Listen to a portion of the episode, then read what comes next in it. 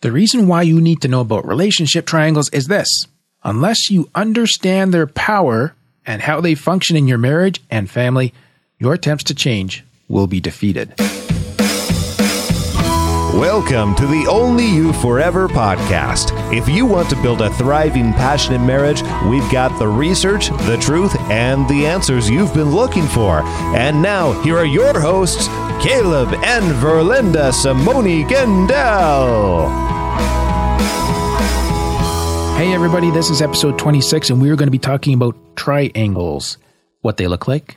Well, you probably already know what they look like, but we're going to be talking about relationship triangles and what they look like and what to do about them. We started with a quote from Dr. Ronald Richardson's book, Family Ties That Bind. Great book, highly recommended for helping you understand your family of origin dynamics and what is going on in your own family.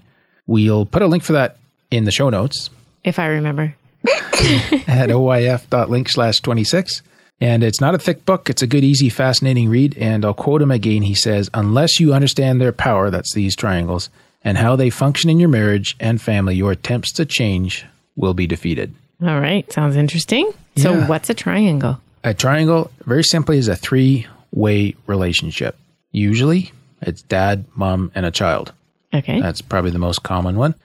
Or there's a very unpopular, and rightfully so, variant on that, and that is husband, wife, mistress. okay. Or, probably more common, the husband's work is his mistress. Mm-hmm. That's where his heart and mind is all the time. So, a triangle is the main plot component in TV soap operas. If you stop and think about it, there's always two people, and then there's a third person. And there's some kind of triangulation going on where two people are trying to draw closer and push the third person out. Okay. And there's this power struggle and balance going all, all the time. So usually in a triangle, you have two close people and you have one distant one. So for example, me and my work could be close and the wife is distant. Mm-hmm. Or we could have an angry and abusive dad who's being pushed distant. So the mom and the oldest daughter are close and they're allied against dad. okay. So it takes all sorts of uh, forms. Yeah. I don't even think necessarily the dad needs to be angry or abusive. It could just be that mom and the oldest daughter are the best friends, Yep. which is good to be close to your kids, but not best friends with your kids. Really? Yeah. I think you should be best friends with your husband. Oh, yeah, yeah, yeah. Okay. Yeah, I got you. That's good. Makes sense? Yeah, I'm good with that. All right. and how this looks like too is when you're kind of looking for this, it's like two close people form a coalition against the outsider. A coalition like uh, a they're allies, Okay. like you would think of a coalition in Iraq or something, right? Mm-hmm. So the mildest form of this is gossip. Now this is a fun one to watch in your social circles, right? So I kind of gossip to you blah, blah, blah, about so and so, right? And what am I doing? I'm actually trying to pull us closer together and kind of push them out a bit. oh, yeah, Yeah. I want that bond, and you know, instead of seeking that in a healthy way. right. Right. So all sorts of triangles. So we might ask the question, why do we do triangles? Well, on the positive side, because triangles are not all bad, but they usually show up in a lot of dysfunctional ways. But on the positive side, they help us to relate and understand one another. So when we're not getting along with a parent, we can talk to our spouse. Like the, if you're not getting along with an in-law, you can talk to your spouse about that, right? Which is a good thing. It is. That's why I'm saying they're not all bad. Okay. Yeah. Yeah. So, but most of the time they do increase problems. And in a one to one relationship where there's intimacy, there's sort of a tension that grows, and you can relieve that at any time by bringing in a third party, Oh, rather than fixing the issue. facing it, talking about it, whatever. Oh, yep. So, couples that aren't getting along can talk about their kids. That's the third point of the triangle, their friends, their work, anything but their own relationship. So, that third point of the triangle, remember, it doesn't have to be another person. It usually is, but it could be a topic. And it doesn't even have to be something that's alive and can be brought in. It Right. can just you can just bring it up to avoid. Yeah. Oh. So let's talk about what is so what sucks at church all the time so that we don't have to deal with the fact that our relationship sucks. Like we're allied on church sucking, we actually feel together. Right. So we just run that down and complain and nag and, and all that stuff, right? And it's really take it's distracting, it keeps us away from the harder pain of what's happening or not happening between us. Hmm. Yeah. Really, really fascinating these triangles. So Yeah. um, we also talk about in uh, in psychology. We talk about the identified patient when we're treating a family. Yeah. So the identified patient is like the family comes in because you know the third child or whatever the whatever one of the kids is particularly bad. They're acting out. They're the identified patient. So they're the problem in the family, and and that IP is created by triangles. That identified patient The IP is the identified patient. Yeah, And it, they're created by triangles. Yeah. That doesn't, does that make any sense? I need to unpack that a little bit. Yeah, apparently. Again, it's the same sort of thing. Like, uh, if there's tension in our relationship or we're not, we're not hundred percent, you know, it's easier for us to focus on a child and be all absorbed in trying to help a child that has a problem. And Okay. we're, we're relieved when they're given some kind of diagnosis, especially because it mm-hmm. helps us. Because now we have something that we're working on together and we feel like we're together on something again. Whereas the child may be the expression of the family's dysfunction. They're the voice of everything that's going wrong in the family. And more especially often in the parents. So if the parents can stop and sort their relationship out. Hmm. So the IP Behavior of the kid will just take care of itself. yeah. He's an expression of the tension and anxiety that's in the family. So often So- the IP, the, ther- the therapist wants to go around the IP and sees the identified patient as not the problem, but the symptom of the problem. Right. So kid sees tension in a marriage Yeah. and acts out, could be completely subconsciously And learns that mom and dad never fight when he, he or she acts out. because They've got their him- attention's on him yeah, or the her. home is calmer. Wow. Yeah. Hmm. Yeah, it's So gro- what drives stuff. this? Like why, where, how come? Okay. So I think it all kind of boils down and distills into anxiety about being close, intimate. And that's Okay. all about how close can I be? And I'm quoting Richardson here again how close can I be and still be myself, be different, and not have to be or do what the other person wants me to be or do? Okay. Or asked another way, how close can I be and allow the other person to be different than me? So triangles are, when they're acting like this, they're also a way of trying to force homogeneity. I need to use simpler words here. Yes, apparently. My So buddy something to do with be calling milk? Me up like you got to use smaller words. Yeah, keeping people the same and making them fit our expectations. okay. So when you So uh, this anxiety about closeness is if I be myself Mm-hmm. different from you, I can't be close to you. Like I'm I'm not well, getting this. what if you take like a particular interest in a hobby and I feel threatened by that? like my hunting. Yeah. right. So what if I I feel that there's some risk or threat to me or to our marriage, right? Mm-hmm. And so what I'm going to do is, you know, I'm going to call your mom and I'm going to say, you know, I'm really concerned about where Verlinda's going with this hunting thing, and we're going to sort of, I'm going to get her wound up a little bit, and we're going to get together on this, and then we're going to put that back pressure down on you. Okay. Or I'm going to talk to her oldest daughter and I'm going to say, you know what, we're kind of like, mom's doing this hunting thing. I'm not happy about it. So I don't want you encouraging it either. And then she's going to see, like, oh, so I can be closer to dad if I kind of jump on board with him and help dissuade oh. mom by making negative remarks, whatever. So mm-hmm. we're triangulating and we're reducing our anxiety at the same time because Okay. I'm close in my anxiety, but I, I'm worried about the difference Okay. right? So one of the things that we're that is sort of a, a paradox in, in marriage is that we want to be uh, intimate, which is close, but still be fully able to be different, our unique selves. Right. And and the more that we're able to be ourselves, actually, the more we're able to be intimate. That's the hypothesis, right? Mm-hmm. Because that's the person you truly love. But that that also represents risk and anxiety. Right. So you often see this kind of stuff when you go home to parents, right? If one of our parents does something socially embarrassing, we feel that embarrassment.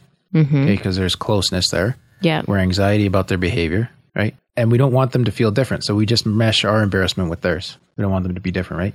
Okay. So what if we allowed them to feel their own embarrassment and recognize that it wasn't ours to feel? Now, often folks will, to do that, they'll push themselves away and distance themselves. So what if you could actually maintain the closeness and still feel close to that person, but allow them to embarrass themselves and you not get embarrassed?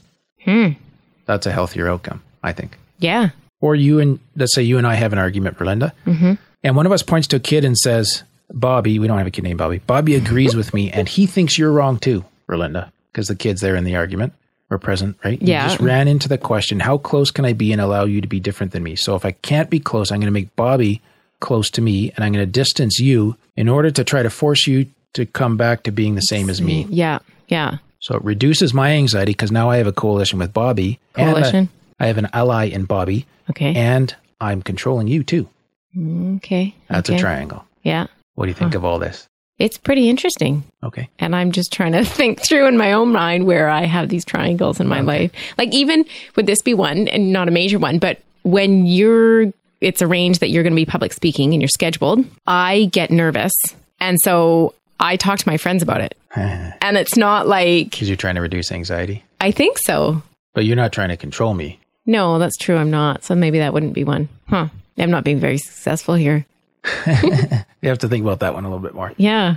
Well, sometimes I hope you'll not say certain things in public. Yeah. Like that time you laid on the floor and snored and said it was me sleeping. Maybe it all steps back to that traumatic incident. I think so. That's a separate episode on trauma, not, not triangles. All right. So moving back to triangles. Okay. Um, so the question that comes up for for folks then probably is, well, what do we need to do to counter this? Like, how do we go down a healthy road with Yeah, this, this exactly. triangle thing? Yeah. Yeah. So I think we need to own that or recognize that triangles are always going on.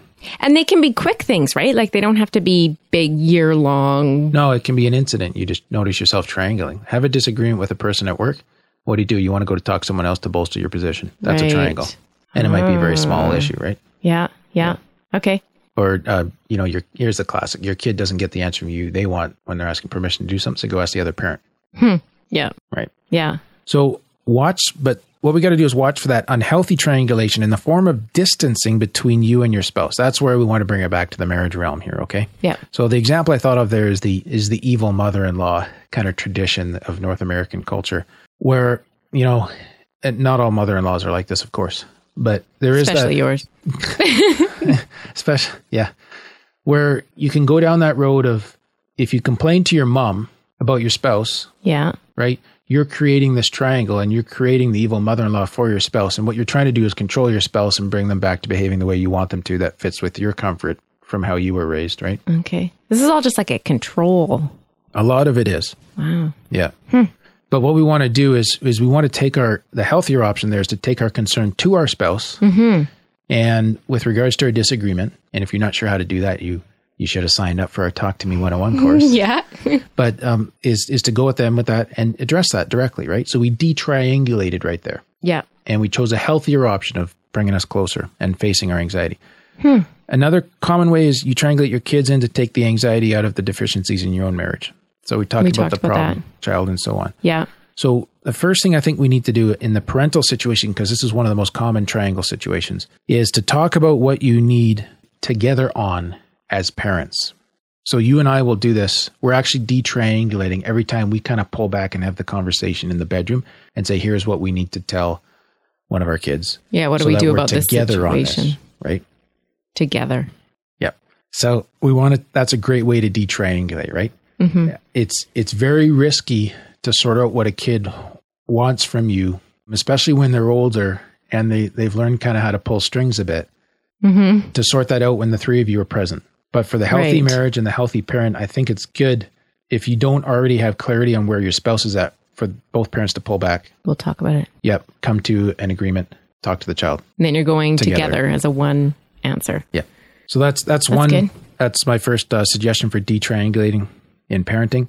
I think the second one is talk about boundaries you might need to set on in-laws, Mm-hmm. boundaries you might need to set on work, and affair possibilities. Mm-hmm. Those types of things. So you're having those discussions proactively or sometimes reactively, saying, "Hey, like I think work's getting out of hand here, and I don't want to lose you to your job. I know it's Right. important. I fully support what you're doing, but I don't want this to be kind of the third party in our marriage." Mm-hmm. And so, what are things that we can do so that we're together and we're going to distance that point of the triangle? If we're agreed that having our marriage healthy is more important than having work healthy. Yeah. Yeah. I mean, you need healthy work too, You do. but not as part of your marriage. Yep. Yeah. You'll do better at work out of a successful marriage, though, than you. Yeah. A lot of people have successful work and not successful marriage. True. Yeah. And then the third thing I, I want to encourage us to stop and think about is to become an emotionally mature, well differentiated person. And and that's you don't you know that's not like a two day course or something. No. this is a lifetime journey, right? And one of the ways that we can do that is by going back through and understanding what happened in our family of origin and unpacking that. You can do that with sometimes with good books like uh, Richardson's book that we've recommended, and and just understanding the dynamics that played in your own family, the triangles that happened there, how you saw your parents using triangles, how you use triangle with your parents, and then looking at mm-hmm. how those patterns are being replicated in your own marriage and asking if they're healthy and helpful or not. And you dispense with the unhelpful and you keep the helpful. okay. Yeah. I think another big step here Verlinda is to learn to name and identify our own feelings. So this is really about addressing the internal anxiety we have and then learning to speak that to our to our spouse. Yeah.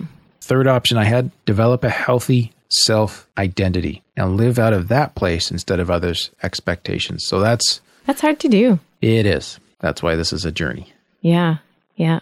And if you're if you want a starting point on that, one of the best expressions of a healthy self-identity I learned from one of my profs in school is I'm a valuable, fallible child of God. Valuable, I have value. Yeah. Fallible, I do fail.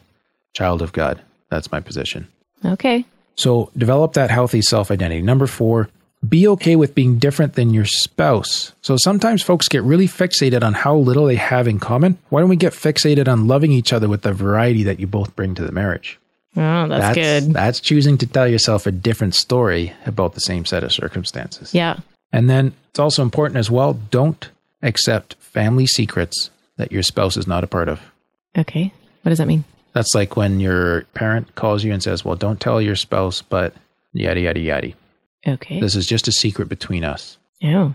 Yeah, that's a triangle. You just push the spouse out Oh, and you okay. created an alliance, right? Yeah. coalition. All right. So those are some thoughts. Stand up for what you believe in in your marriage. You want to become more uniquely yourself inside your marriage. That's originally what made you attractive to your spouse. And I think this is what mm. brings heat back to the marriage. Whereas Yeah. the unhealthy marriage wants to fuse, wants to make everybody the same as the big melting pool. But that differentiation, that uniqueness, I'm a valuable, fallible child of God. There's no one else like me. When I bring that to the marriage and when I foster that in my wife, that's when we thrive the most. Hmm. And so then triangulation just takes you away from all of that. Yes. It helps to be more aware of it and learn what it means to sort of, you know, to really face our own anxiety about being close to our spouse. Hmm. Interesting. Yeah. So this was lots of fun today. Yeah, it gave me lots to think about. Oh, it's all that deep sort of woo woo stuff, right? Okay. You think it was woo woo? No? No, I think it makes a lot of sense. Okay. But it's something that I'm going to watch for a lot more. Yeah. And if you want to do this mentally, like literally draw a triangle on a sheet of paper, write Yeah. your name by one corner, write your spouse by the other corner, and then figure out who the third point is, just from a recent upset or whatever you had. Uh, You go, oh, that's a triangle, and then adjust the lengths of the sides to see who was trying to pull close and who was trying to, and which two were trying to distance the third party. Hmm. So you can diagram this Good. out. Yeah. Okay.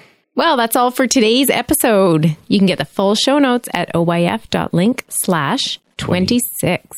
Remember, we're here to help build thriving, passionate marriages. So if this was helpful to you, we'd love it if you could help us spread the word and share this with others who would also be blessed by it. Thanks, and we'll see you next week.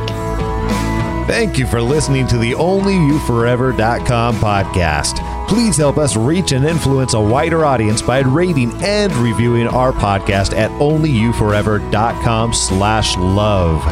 Thanks for listening, and we'll see you next week.